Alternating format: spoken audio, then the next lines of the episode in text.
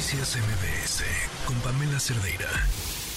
Hemos estado hablando desde ayer sobre los resultados de la prueba PISA y nos acompaña hoy Daniel Salinas, analista de políticas educativas en la OCDE y autor del volumen 1 del reporte PISA 2022 que analiza justo el rendimiento académico y la equidad en la educación. Daniel, muchísimas gracias por acompañarnos. ¿Cómo estás? Hola Pamela, gracias a ti por la invitación. Estoy muy bien Eh, feliz. Daniel, ¿sería la gran conclusión de, este, eh, de estos resultados lo que nos dejó la pandemia en materia educativa todos los países miembros de la OCDE? Mira, lo que muestra el estudio es que hubo efectivamente una caída sin precedentes en, en matemáticas y en lectura, eh, generalizada, global, podríamos decir. En el, esto se ve claramente en el promedio de puntaje de la OECD, que nunca había bajado tanto de un ciclo a otro, en matemáticas y en lectura. En el caso de América Latina, los resultados son un poco más heterogéneos, porque hay algunos países que, mm, que bajan, otros países que se mantienen y otros países algunos que, que suben incluso. ¿Qué Eh, países de América Latina subieron? Los países que subieron son Guatemala, la República Dominicana y Paraguay. Ok, ¿Y, y encontraron alguna razón para que esto pudiera suceder? Mira, el... por ahora no tenemos una explicación de las razones de los cambios. Tenemos una constatación de cuáles fueron lo- los cambios efectivamente. Ese, ese segundo nivel de análisis, de ver por qué algunos países subieron más o menos que otros, es algo que es el desafío que tenemos a partir de ahora. Claro. Me llama la atención una pregunta que tiene que ver con un componente emocional, de si se sienten que pueden hacer amigos en la escuela, si se sienten seguros en la escuela, etcétera. Y en el caso de México hubo también una reducción en, en estos componentes. Eh, ¿Pasó así en el resto de los países? Sí, bueno, mira, tú me estás preguntando por lo que nosotros llamamos el sentido de pertenencia a la escuela, que es una dimensión Ajá. del bienestar. Eh, Claro. Es uno de los del bienestar estudiantil. Es uno, eso es, es una dimensión importante porque eh, en general el énfasis de, de las pruebas estandarizadas como PISA eh, está puesto en los resultados de aprendizaje, en matemáticas, lectura y ciencia, pero eh, en PISA también, además de eso, medimos eh, dimensiones relacionadas con el bienestar estudiantil. Entonces, bueno, el, en general, esto que llamamos el sentido de pertenencia a la escuela, que tiene que ver con hacer amigos, con no sentirse aislado, con sentirse parte de la dinámica y de la vida escolar, eh, tuvo un, un cambio negativo en general en, Mm. en los países de la OCDE y, que- y en los países que participan en PISA. Eh, en México, efectivamente, también hubo un cambio negativo y eh, de hecho es un poquitito más, más, más marcado que en los países de la OCDE. Mm. ¿Ya había pasado así antes? Y No, eh, no tenemos datos de largo plazo respecto de esta dimensión, eh, que ha sido incorporada al estudio de manera ma- más reciente. Entonces, podemos comparar de 2018 al 2022, pero no podemos hacer un análisis de largo plazo hacia atrás. Claramente esto, o sea, un factor que, que, que es plausible que puede haber afectado el, el sentido de pertenencia de los estudiantes a la escuela es, el, es lo- los cierres de colegios, digamos, durante la pandemia. ¿Cómo se seleccionan a las escuelas y a los niños que participan en la prueba PISA? Es una selección aleatoria. El, el- el principio es que los estudiantes que toman la prueba sean una muestra representativa de eh, la población de estudiantes de 15 años de, eh, de cada país. En- en ese sentido, cualquier estudiante de 15 años que esté en una escuela tiene en teoría la misma probabilidad de ser elegido eh, para dar la prueba. No, se- no todos los estudiantes del país toman la prueba, pero, pero aquellos que los toman representan a el conjunto de, em, de estudiantes del país. ¿Aproximadamente cuántas pruebas se aplican por país o si es distinto en México? ¿Sabemos ese dato? Em, no, es igual en, en todos los países. Ok. Eh, lo que sí, los estudiantes tienen dos, dos horas en, en las cuales responden pruebas relacionadas con, em, con estas materias y después hay una hora en la cual responden un cuestionario eh, a través del cual nosotros medimos cosas como su nivel socioeconómico, su, todo esto que tú me preguntas, el, el sentido de pertenencia, su uso de recursos digitales, por ejemplo, y una serie de otros contextos que inciden en el aprendizaje. De esa manera podemos correlacionar resultados de aprendizaje con estas otras variables.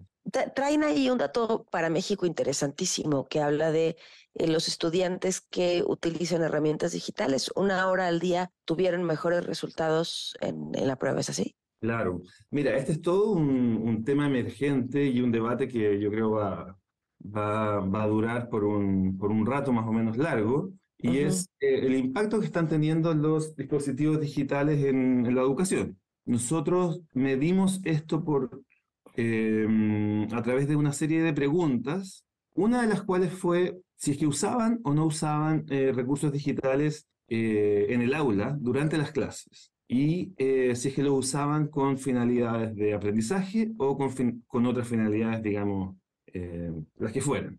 Em, y em, el primer, lo primero que encontramos con, con mucha claridad es que una mayor frecuencia en las horas de uso de recursos digitales en la escuela tiende o tiene un impacto en la desconcentración respecto de la clase. Eso claramente puede tener un, impacto negativo en el aprendizaje. Ahora, al mismo tiempo, cuando vemos, cuando comparamos el puntaje de estudiantes que no usan dispositivos digitales en lo absoluto, o sea, cero, cero horas, digamos, cero minutos, y aquellos que usan, que tienen un uso moderado y con fines orientados al aprendizaje, es decir, estudiantes que usan estos dispositivos por una hora para cosas relacionadas con la clase, estos estudiantes tienen efectivamente un, mejor eh, resultado promedio, lo cual eh, nos lleva a pensar que, eh, como uno, de hecho, forma parte del debate, estos, estos nuevos dispositivos digitales son al mismo tiempo un riesgo, tienen una dimensión riesgosa y, tienen un potencial también. Entonces, nosotros pensamos que una, em, una recomendación plausible de estos, de estos datos es que las escuelas deben tratar de eh, orientar a los estudiantes a hacer un uso moderado y orientado al aprendizaje durante, el, eh, durante las horas de clase y durante las horas de colegio, en vez de una em, prohibición absoluta, digamos, de su uso. Claro.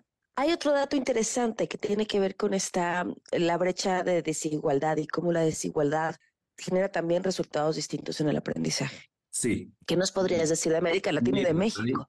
Claro, mira, ahí hay, em, está, PISA muestra muy claramente que, por ejemplo, el nivel socioeconómico de los estudiantes tiene un impacto muy fuerte en el aprendizaje. Hay muchas razones por las cuales esto es así, pero al mismo tiempo es interesante comprobar que en no todos los países afecta de la misma manera, o sea, hay países en los cuales la brecha socioeconómica es mayor y otros en los cuales la brecha socioeconómica es menor.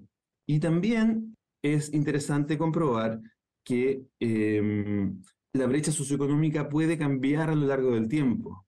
Entonces, eh, no es algo que esté fijo, es una desigualdad y una inequidad que puede ser eh, reducida con políticas y prácticas adecuadas. Bueno, lo que vemos en, general en, en, la OSD es que entre antes y después de la pandemia, la brecha socioeconómica en el aprendizaje eh, no cambió demasiado. Y esto se debe a que eh, tanto los, estudiantes de nivel socioeconómico alto como los de nivel socioeconómico bajo tuvieron un, empeoramiento de sus resultados. Es decir, la caída fue transversal a través del espectro de la población en términos socioeconómicos. Eh, en México hay una particularidad que es que los estudiantes de mayor nivel socioeconómico cayeron más fuerte que los durante eh, desde el año 2018 que los estudiantes de menor nivel socioeconómico. Mm. Em, a pesar de esto, la brecha socioeconómica no, no, no eh, cambió significativamente. Qué interesante. ¿Algo que te parezca importante agregar sobre estos resultados 2022? Yo creo que hay que poner los resultados de México en el contexto de, de América Latina. Eh, todos los países de América Latina tienen un, un, resultado promedio que es inferior al de los, al de los países de la OECD. Eh, y yo creo que un, problema fundamental es que el porcentaje de estudiantes que no alcanzan un nivel mínimo de competencias y conocimientos en, lectura y matemáticas y ciencia es bastante alto. Eso es preocupante. Yo creo que estos resultados son una invitación a, los países a seguir eh, invirtiendo en educación. Una de las cosas que diferencia, o sea, que explica la, que en América Latina los resultados sean menores es que el, la inversión por alumno es mucho menor que en los países más ricos. Eh, ahora, por supuesto, no es fácil para los países latinoamericanos llegar y equiparar el nivel de inversión de países más ricos porque los niveles de recursos financieros no son iguales. Pero, mm, pero ahí hay un desafío de seguir invirtiendo y de buscar maneras que, que tengan un, impacto efectivo en el aprendizaje. Y te puedo dar tres ejemplos de cosas que nosotros vemos que, que efectivamente están positivamente correlacionadas con que parecen ser buenas políticas educativas. Una de ellas es invertir en, en profesores, en consolidar una carrera profesional docente que sea atractiva y que para estudiantes eh, de alto rendimiento y que les permita seguir desarrollándose a lo largo de la carrera, que fomente una cultura de trabajo profesional, de colaboración entre los docentes y de innovación pedagógica. Esto es, por ejemplo, lo que caracteriza a, Singapur, que es uno de los sistemas más, eh, con más alto desempeño. Eh, entonces ahí hay, hay, algunas lecciones que se podrían sacar. Otra cosa que nosotros vemos que es importante es invertir de manera temprana en los niños eh, en la educación preescolar. Por los datos que yo veo, México de hecho tiene una, una buena cobertura de educación preescolar, lo cual es una buena noticia. Habría que ver qué eh, tan bien financiada y, cuál es el nivel de calidad de, de la educación preescolar en México, pero por ahí hay un, un buen, una buena pista, digamos. ¿Por qué es tan importante la educación preescolar? ¿Por qué es tan importante? Porque, bueno, eh, mientras, más, mientras menores somos, más flexible es nuestra, nuestro cerebro y más, más rápido aprendemos. Eh, si uno le enseña, por ejemplo, una lengua extranjera a un niño a los 2, 3, 4 años, eh, es envidiable, aprende en, en, un breve periodo de tiempo, lo que un, un adolescente a los 14 años se demora mucho más en aprender, ni que hablar de cuánto se demora un adulto. Eh, entonces hay muchos estudios que muestran que es, un, es muy eficiente, muy efectivo formar a los estudiantes de manera temprana. Esto no quiere decir clases iguales a las que se hacen después, puede ser mediante pedagogías que sean mucho más flexibles y más, más lúdicas o más innovadoras a esa edad, más apropiadas, digamos a, las distintas edades. Eh, esas son dos cosas que se me ocurre eh, mencionar aquí que son importantes. Y otra, por supuesto, tiene que ver con cómo, eh, dados los recursos disponibles, cómo se hacen llegar a los estudiantes que más los necesitan. Eh, entonces, cuando hay niveles de segregación escolar, por ejemplo, de estudiantes de nivel socioeconómico más bajo, puede ser una política interesante asignar recursos especiales a esos estudiantes que lo necesitan y que muchas veces tienen que ver con, con apoyos eh, propiamente pedagógicos y muchas veces también con apoyos de carácter más eh, social y psicológico y emocional. Claro. Pues Daniel, te agradezco muchísimo por toda esta información tan completa y esta otra forma de, de, mirar este reporte que tanto ruido ha causado, especialmente en México, y me imagino que sucede así, además en todos los países que participaron en la prueba. Muchísimas gracias. Bueno, eh, muchas gracias a ustedes por el interés y espero que, que sigamos mejorando la educación en México y en, y en América Latina. Ojalá, eso esperamos todos. Gracias. Noticias MBS con Pamela Cerdeira.